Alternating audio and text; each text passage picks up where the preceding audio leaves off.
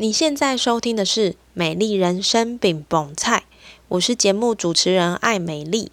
今天是美丽人生爱恭维，用一颗轻松简单的心情，让我陪你聊聊天，一起活出你的美丽人生。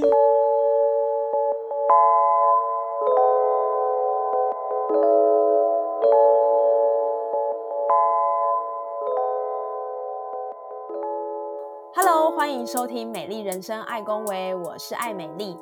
一般人对于殡葬业在过去有很多的迷思或者是禁忌，然后有些人也会觉得这个跟死亡比较有关系，能不碰就不要碰，或者是不要接触就不要接触。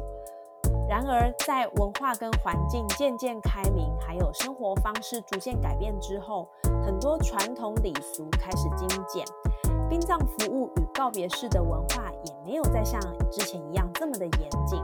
对于一般人而言是如此，那对于殡葬业本身的殡葬业主来说，他们在这样的转换之间要怎么适应跟拿捏呢？今天我们邀请到仁辉礼仪的幼纯，要来分享从他的角度看见殡葬业的改变。首先，我们先邀请幼纯来跟大家自我介绍喽。Hello，我是幼纯。那我目前呢是在仁辉生命里做服务。那仁辉是我家里面传下来的一个公司，我是二代。然后过去呢，我其实是念表演艺术系的。在高中的时候，其实我很热爱于表演，也很喜欢舞台。但是有一次在甄选幕前跟幕后的时候，我嗯、我就是没有选上幕前，就是因为因缘际会之下，我就去了幕后。其实，在嗯幕后，我当担任了一个叫做舞台监督的角色。那这个舞台监督呢，他就是要管理整个剧场。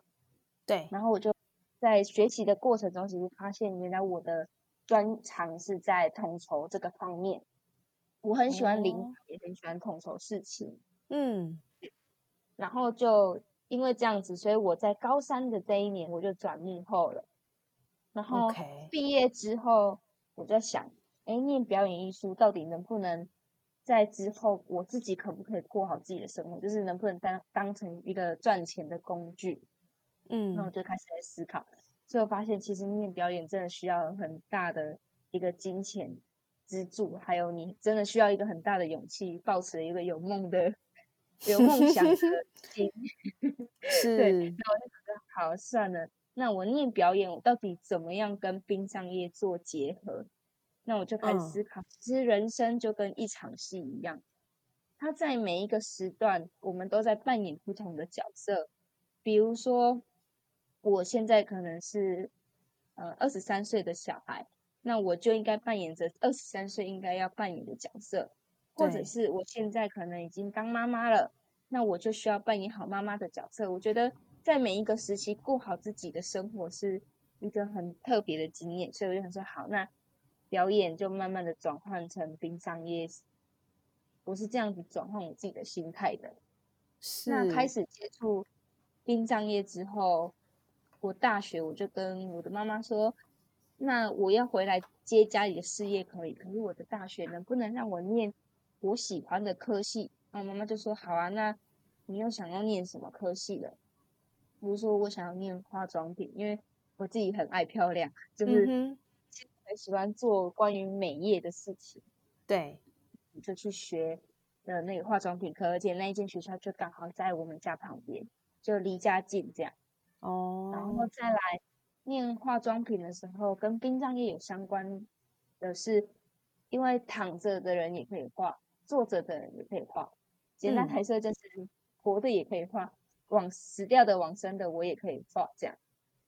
好，那我就一路从大一的时候跟殡葬业慢慢做结合，然后有去学一些证照，然后慢慢的服务家属。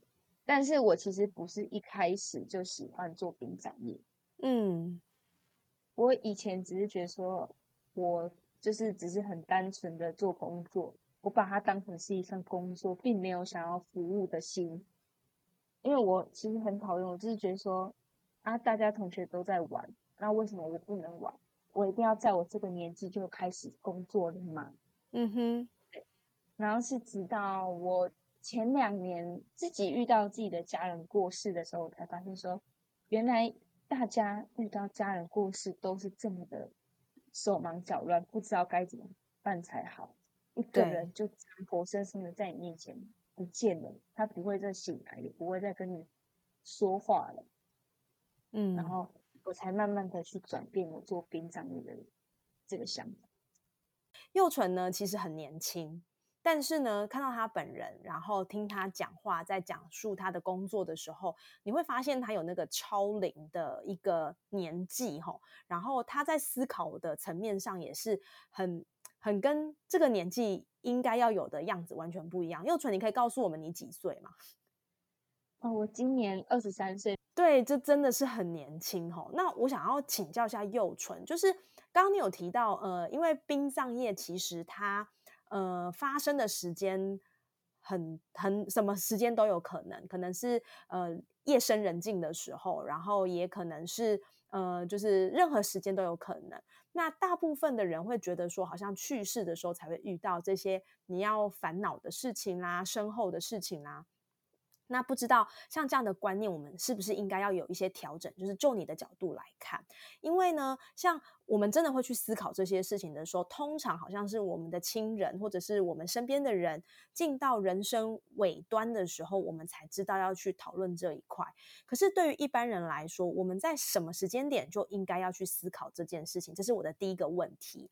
那第二个问题的时候，就是呃，我们在思考。我们的身后事的时候，要从哪些层面去思考，会是比较适合的呢？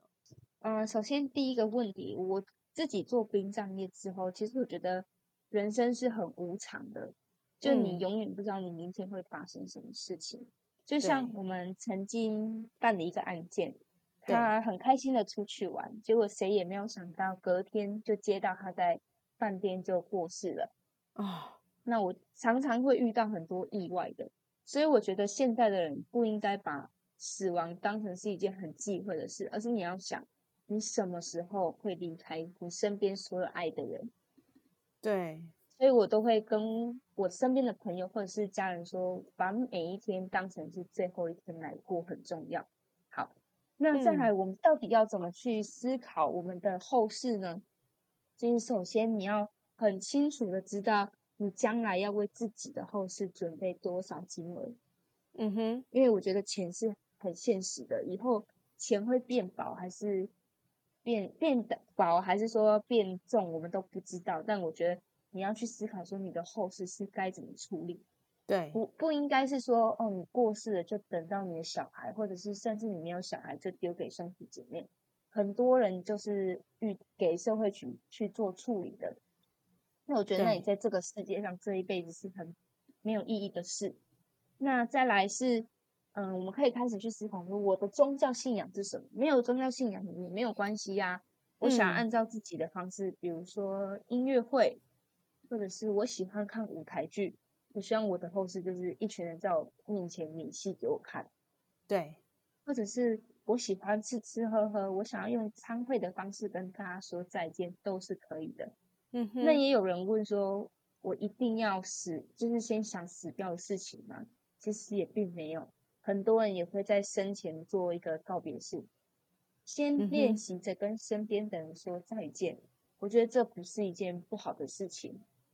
嗯，像我们在离世的课程里面有一个叫做道爱、道谢、道歉跟道别。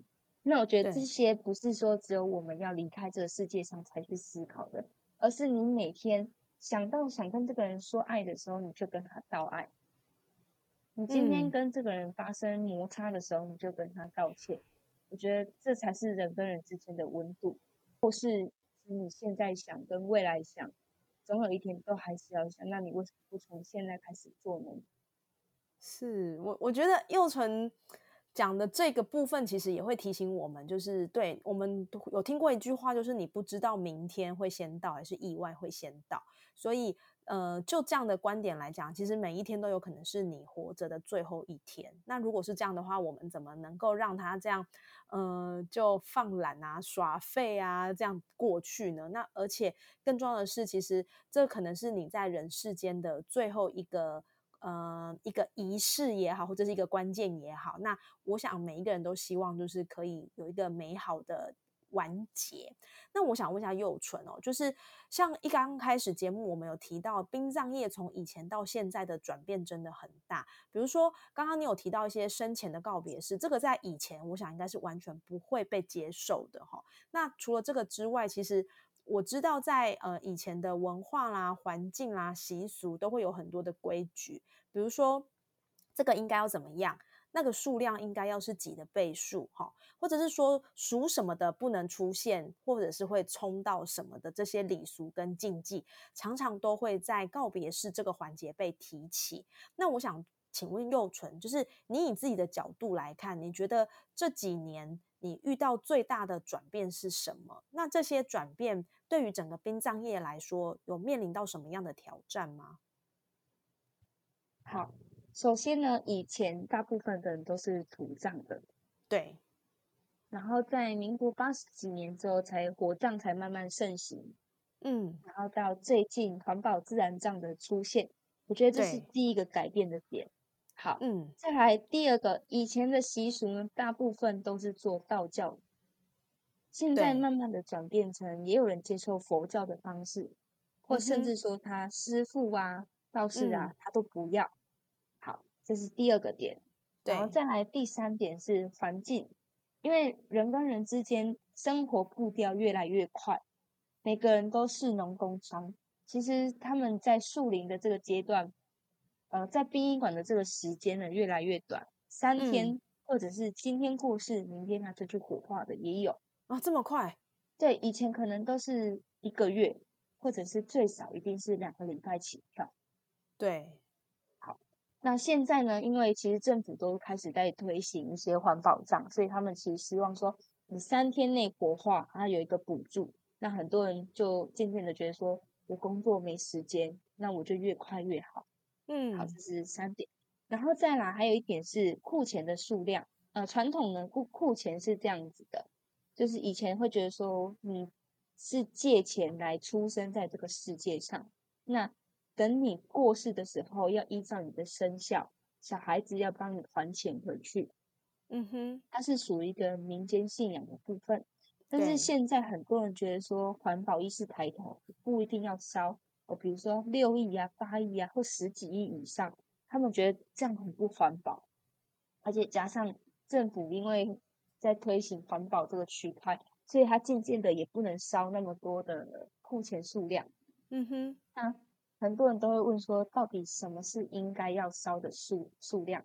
那我们都会给他一个建议：你把这个亲人当成是他要出国去旅行，你想给他多少钱？哦，所以我觉得现在在于我们来做的话，数量没有绝对。你想要烧几千万或者是一亿两亿，其实都没有关系。对，好的。然后再来属什么不能出现？通常会有冲煞的，就是两个点，一个叫做入殓，也就是大体要放到棺木里面，这个时辰就有冲煞。嗯哼。第二个的话呢，就是在告别式的时候会有一个动棺的仪式，它就是告告知亲人说，哦，等一下要举行告别式，那请他回来这个灵堂。对，好，那为什么会有冲煞呢？因为我们会碰到棺木，其实有时候人是因为受到惊吓。你才会觉得什么事情都不顺，而不是今天冲到你，你就一定会怎么样。如果这么灵的话，算命的如果算 不能出门，了 你不就整天都不出门了吗？对对，所以我觉得心态很重要，你不要觉得什么事情都会发生，不是说不相信这件事情而是我觉得，嗯，如果你今天不要自己吓自己的话，其实有些事情是不会做发生的。嗯，然后再来，呃，禁忌哦。其实我小时候念小学的时候，有一个故事跟大家分享。是，有一个同学，他以前跟我很好，然后他阿妈知道我们家是做殡葬业的，他就跟我同学说，我们家有鬼，叫太夸张了。因为我很不能谅解殡葬，我常常想说，我家是不是有鬼，还是我家到底怎？什么？大家就是不跟我当朋友这样。对。但其实现在大家，觉得说，如果过去的我已经先知道未来会发生这些事情，我就会跟他阿妈说：“你家才有鬼，你就不要哪一天我等到你。”太可爱。对啊，所以我觉得小时候大家真的就是爸爸妈妈啊、公阿妈也好，他们其实真的很不能接受殡葬，因为他们觉得他就是他们家有人死掉，会不会我跟他接触，我家也会死人这样。懂。对啊，所以我觉得其实现代人比较没有这种观念了。嗯，我。我觉得我很想要回应一下，就是刚刚你说的那个阿妈，他阿妈说你家有有鬼这件事情。我觉得，呃，我在我的阿妈过世，大概是呃，可能有七八年了。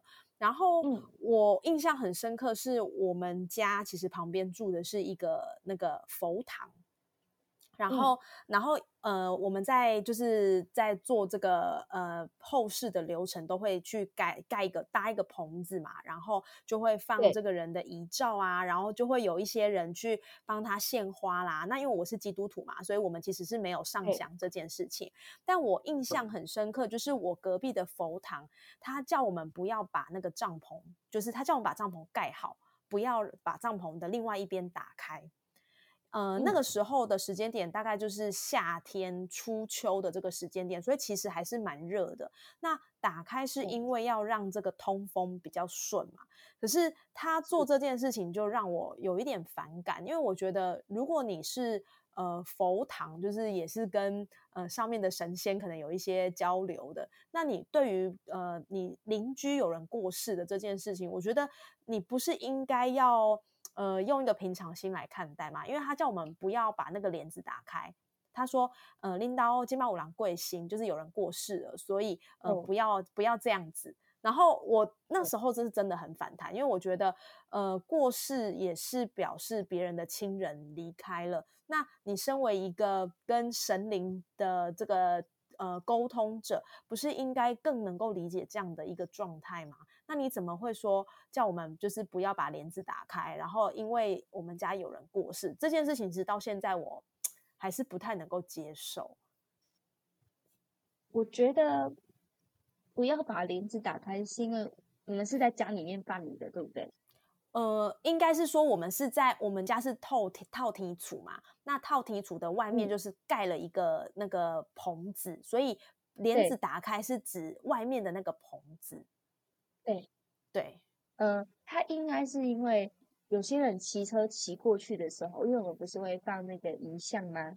对，那有的时候，我有的人骑车如果看到照片，他们其实会吓到，所以很容易在路上摔车。他应该是他表达的方式比较不好啦，但是他也没有错，就是我们也会建议说，哦，你如果棚子打开的话，其实很容易去吓到影响到我。路人对他其实应该是出自于好心，所以你人真好，你人真好。那个这几年这样子，对他的心里面的疑惑点有解开吗？有有有，谢谢你解开我那么多年的疑惑。因为就是以我们自己来思考，虽然我们不忌讳啊，可是你如果走在路上看一个人的照片，你也会觉得哦，怎么有有有人在翻赏你这样。就是像小时候，有时候我们经过人家路边如果有办丧礼的，我不知道你记不记得，大人都会说卖垮卖鬼，对对对对，或者是不要经过那里。是，那我也可以分享一个故事，就是我的妈妈在七岁的时候，她为了不要经过那条路，然后从另外一条小路冲出来，就她就被那个砂石车碾过去。我妈妈的脚是，对我妈妈的脚是重整过后的，就她现在在做殡葬业，所以她现在会跟家属说：“你路平上，你就是越禁忌什么，你就真的会遇到什么。所以宁愿你跟自己讲会没事，只是经过而已，不会出事。他如果当下小时候是跟自己这样讲，他还是从从同一条路经过的话，也许他就不会被刹车撞到。对，真的。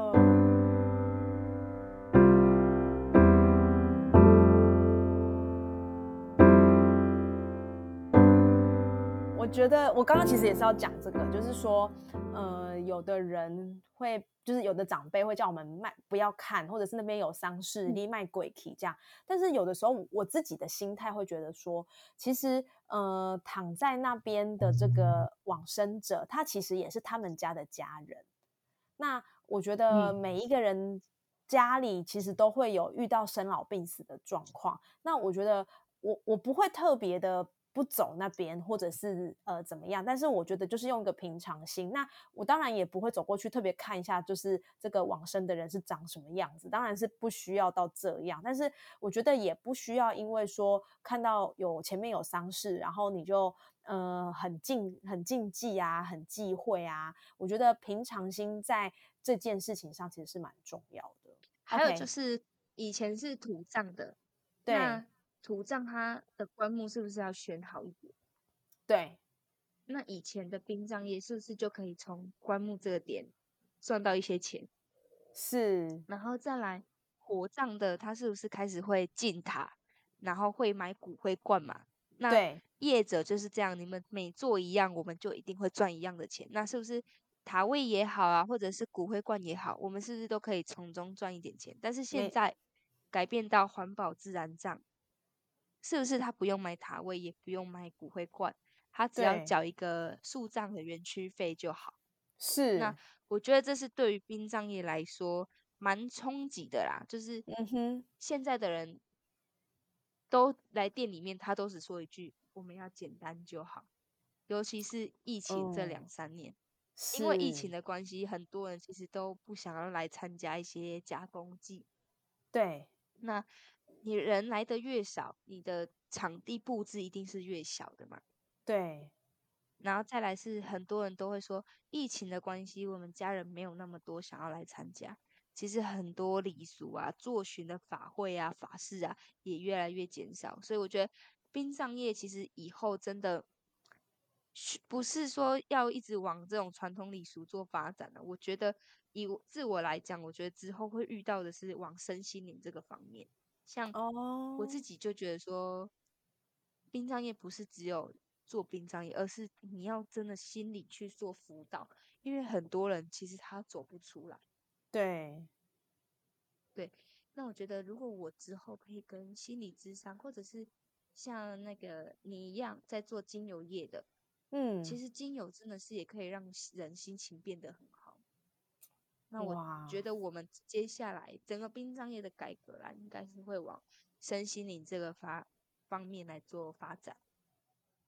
我我想问一下幼纯，刚刚你其实也有提到说，像疫情的这两年，其实很多人他也会尽量。因为要减少人跟人的接触，所以他就比较少去参加一些告别式等等。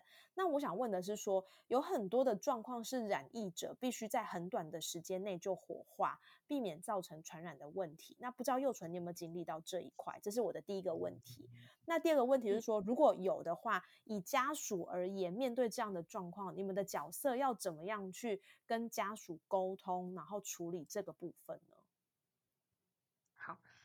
好。我们确实在这两三年接到很多因为新冠肺炎过世的家属，对，那他们其实当下都会问我们说，能不能让他看最后一面？对，又或者是说，他 CT 值是合理的范围，可不可以不要马上这么快？对，对，然后再来是那时候，嗯，其实很多人在吵这个问题。因为其实法规上面是说尽速处理，它并没有规定二十四小时或者是多久要火化。嗯哼，所以很多家属就会跟我们吵说啊，法规就没有讲要二十四小时啊，为什么来你们这边就要二十四小时，还不能让我看最后一面？但是我们也只能以客观的角度跟他们说，不好意思，这个是政府规定我们必须这么做的。嗯哼，好，那。因为我如果我我都会常常以我自己来想嘛，我都会觉得说，如果我的家人因为呃感染，然后不小心就这样过世的话，我没办法看到最后一面，其实是充满着遗憾的。嗯，那我们家其实就会帮他们拍下家人的最后一面，然后传给他们看。OK，虽然他们碰碰不到，但是我觉得至少你拍照下来记录给他们看很重要，他们会很安心啊。不然他们也会想说，是不是人就这样包一包，然后去烧了？之前韩国不是有一部电影叫做《流感》，对，然后我觉得它其实跟疫情还蛮像的，但是流感演的比较恐怖一点。对他们 会常常，他们会常常说，他是不是人包尸袋就直接去火化？没有，他其实也会有一个棺木，然后我们的那个从事人员他也会把往生者服务好，用尸袋装好，依照正常的法规，然后放置在棺木里面拍照给我的家属看。所以我觉得这是第一点，对于家属而言，他们心里会比较能接受这个人是真的过世了。对，好，然后再来第二点是，因为那个时候其实刚开始的时候法规其实蛮乱的，嗯，然后殡葬业者其实也不知道正常的流程该怎么做，而且那时候公定价格呃落差很大，就是有的三四万起跳这样，那家属他们。就会觉得说啊，好了好了，三四万烧一烧就好，也没必要再把骨灰罐啊，或者甚至骨灰请回来做法事，因为他们觉得说，反正就疫情过世就随便啦，他们也没那个心情去想那么多。对，但是我们会跟他说，虽然他今天是以这样的方式走的，但是你心里面会不会对他有遗憾？如果有的话，你把他请回来。树立一个灵堂，一样好好的祭拜他，帮他举行加工祭典礼。我觉得你心里面也会好过一些，至少你是真的愿意相信他走了。不然很多人其实都会觉得说，到底有走吗？他是真的离开我们吗？还是这一切都是他想出来的？然后就会因此而得到忧郁症。哦，唉，这真的是我觉得。疫情的离开一定是很多人最不想要的，但是真的遇到这样的状况的时候，对于你们来讲，你们也要去思考怎么样让家属在这个最后一层的部分可以陪伴他们走得更安心，然后也知道。呃，怎么样去看待这样的一件事情，是能够让心理的状态比较舒服的？那这边也让我想到你刚刚说在身心灵结合的这件事情，我觉得确实这一块就会变得非常的重要，因为没有一个人在离开这个世间会想要这么的草率。那这个草率也不是他故意要这么草率，是因为在法规上，在整个大环境的状态下，他必须要这么做。那我想要问，就是这个，我觉得对你来说应该是一个蛮特别的经验。那在你之前的服务里面，你有没有遇过一些让你比较印象深刻的事情？因为幼纯很年轻，你才二十三，还没有二十四岁。那殡葬殡葬业可能要去接触到的人，或者是接触到的时间还有地点，其实都会让呃年轻人，甚至是就是应该说年轻人会比较有一点担心害怕，长辈会担心害怕，比如说。半夜可能要跑医院殡仪馆，或者是说可能有一些意外的事故，那你就必须要去处理。那在这样的状态下，为什么你会愿意想要在这样的工作形态就是持续下去呢？好，一开始呢，我我其实我刚刚前面有说，我不是愿意要做这个行业的，对，所以那时候的我觉得这是我家里的事业，所以我必须学习，必须做，嗯。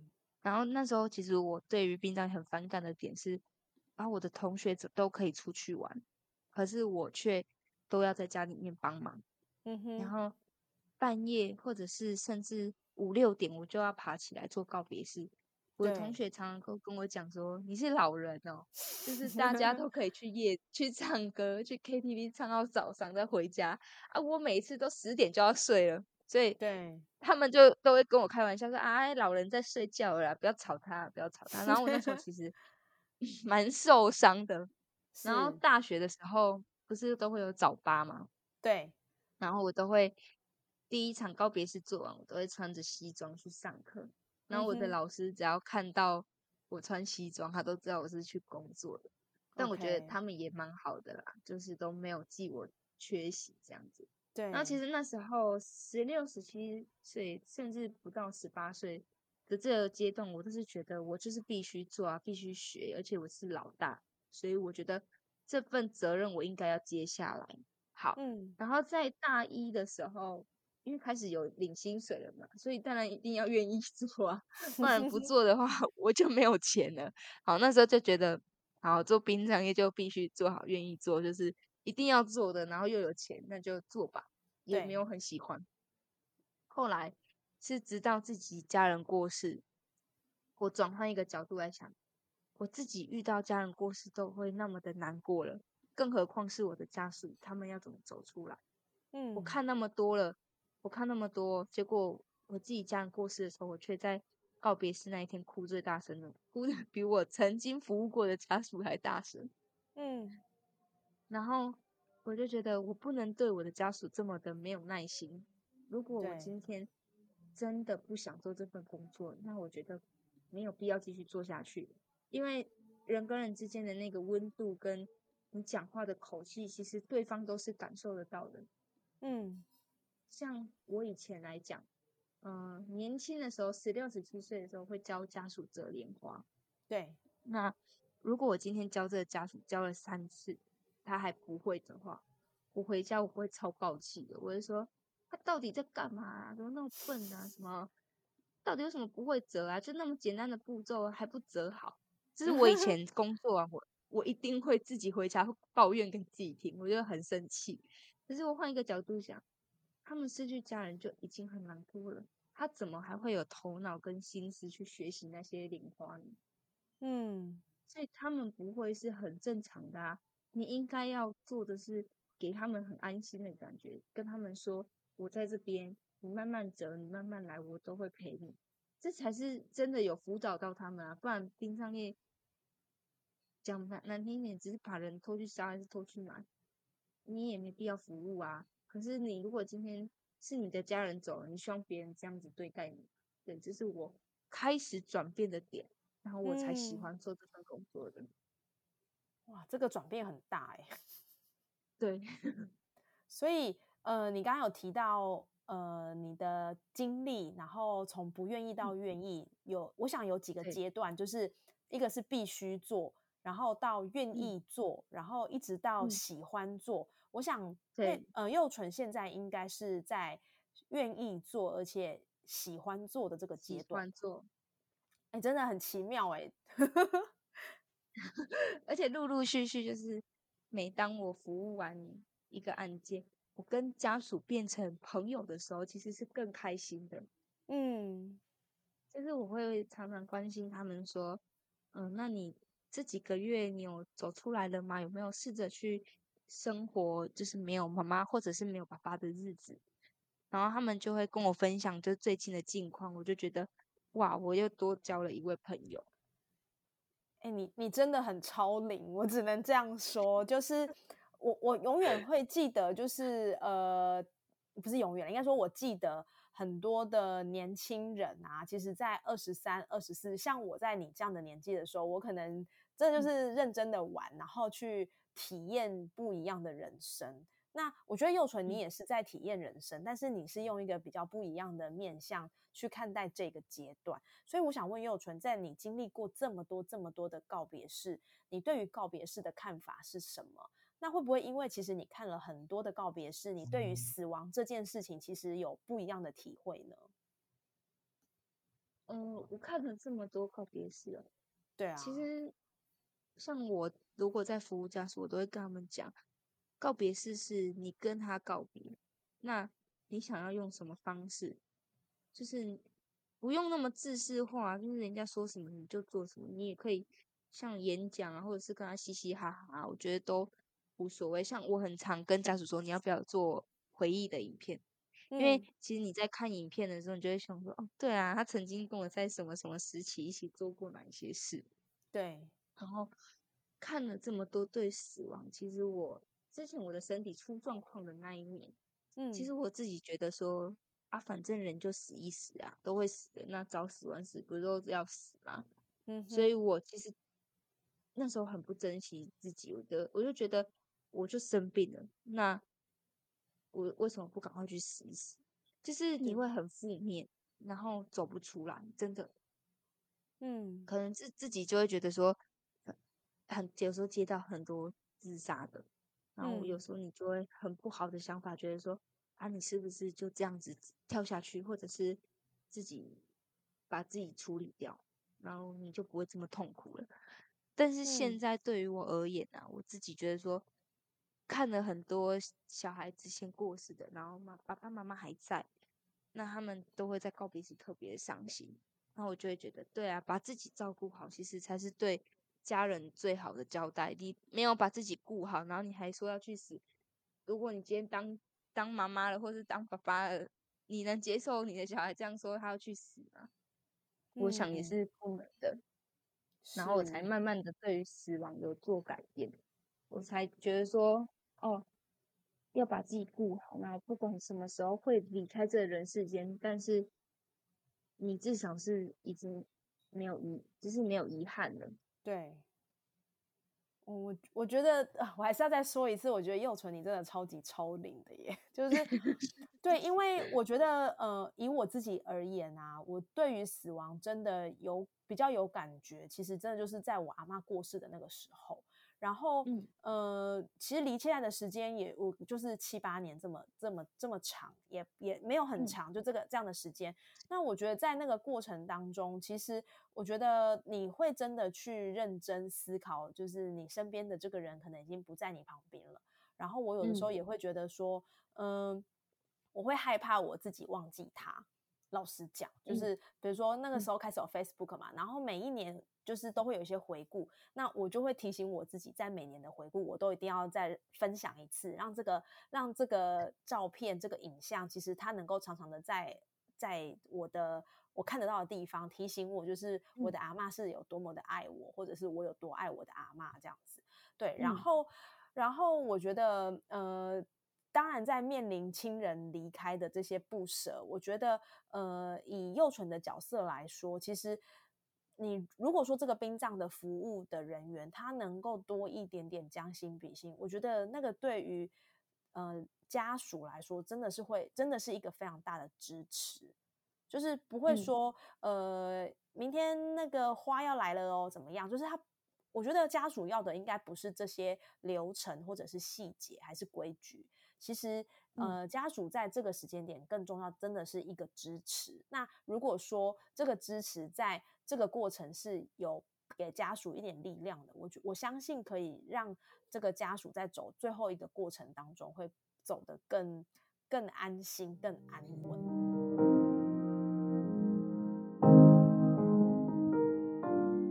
像我很常跟家属说，不要急，慢慢来，我等你，因为他会觉得怎么办？怎么办？但是要赶快把事情做好。然后可是他听到我等你的时候，他就觉得，哦，好，我慢慢来好了，因为你好像都在这边，他不用怕说等一下会找不到我。然后像我都会跟他们讲说，骑车要路上小心，因为你可能很累了，或者是。你太难过，有时候你骑车开车就很容易分神，然后我就说没关系哦，你慢慢来，你路上小心，所以他就会觉得哎，好感动哦，就是我还有关心他这样。然后像有一些人，他可能难过到没有吃饭，然后我就会去问他说，哎，你吃了吗？就是要不要陪你在这边坐一会？因为他们有时候都只坐在灵堂发呆，但是我们去的时候，他又要。假装很坚强，可能他又不想让我看到他难过的样子。对，那我就会在旁边可能拍拍他，或者是如果是女生的话，我就我就说你介意我给你抱一下嘛。然后其实，在拥抱的那个当下，多多少少他们都会哭出来。那我觉得没关系，你你哭啊，我让你就是把情绪宣泄出来，这样是，是你的角色真的很重要。嗯。我自己就是接触过那么多个殡葬业，有时候我很不能接受老一辈，像我很常听到老一辈说：“啊，迄人的拖去死死的呀，还就是呆呆呀、歇歇的呀，有什么好难过的啊？人不就都会死吗？”那只是早跟晚年以后之后，我其实很不喜欢听到这一句话，因为我觉得我就不信你家人过世的时候，你还会这样子讲。对，有的人也会说。啊，不用，不用那么麻烦啊，嗯，反正就是日子也是这样过啊。啊，你啊，时间久了你就会忘记他。我觉得不是这样的，时间久了我要不要忘记他是我的事情，我想要把它放在心里也是我的事情。我觉得你身为一个殡葬业者，你不能这样去告诉他。对，这个这个部分，我觉得其实殡葬业它的背后真正的灵魂，我觉得有的时候就是一个一个安慰，跟一个在这段路途的陪伴，然后。我觉得刚刚我们前面其实聊了很多，呃，在习俗也好啦，或者是说在这个文化啦，或者是在很多的一些不一样的层面有一些调整。那我相信幼纯也跟着爸爸妈妈，然后经历了这些不一样的阶段。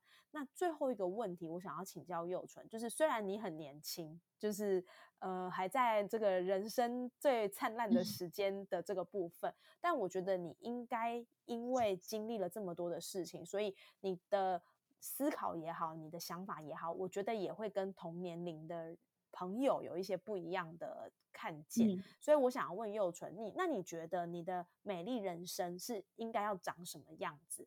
那你现在是不是走在你的美丽人生上呢？我的话，其实现在对于工作而言，我就觉得是在交朋友。然后我的美丽人生呢，其实我对于人生的看法是这样：，就是我想做什么，我就去做，然后让自己不要活在遗憾。这就是对，把今天过好，今天的事情我们就把它今天做完。我今天想要去吃什么，想要去干嘛？我就去做，这是我对于自己觉得人生应该是这样子的。然后服务家属，我其实不在于把它不再把它当成是一个工作，而是我今天又可以看到什么样的朋友。对。然后去跟家属聊天的时候，就说：“哎，我又在他那边听到什么样可以学习的东西，或者是他今天又跟我分享了什么，那我就会觉得很开心。所以我现在对于我人生虽然还很年轻，但是我已经觉得。这样的生活是我很喜欢的。那未来我也会继续把这样的工作热忱继续带下去。呃，不管我以后会不会有在三代或四代的出现，但是如果有人肯学习的话，我觉得也要找到一个跟我有这样子热忱的心，你才可以继续在殡葬业发展下去。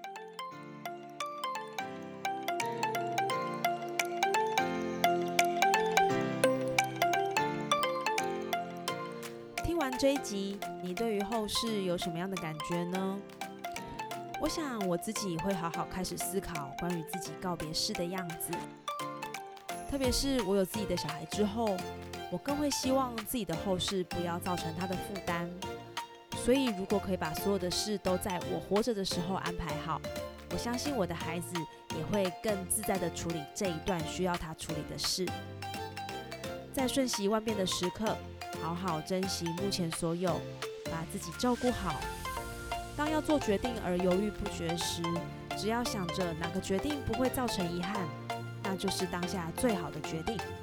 相信带着这样的想法，你就会做出最适合的选择。希望今天这一集的节目给你不同思考的面向，同时更加把握每一天。美丽人生，爱恭维，我们下次见喽！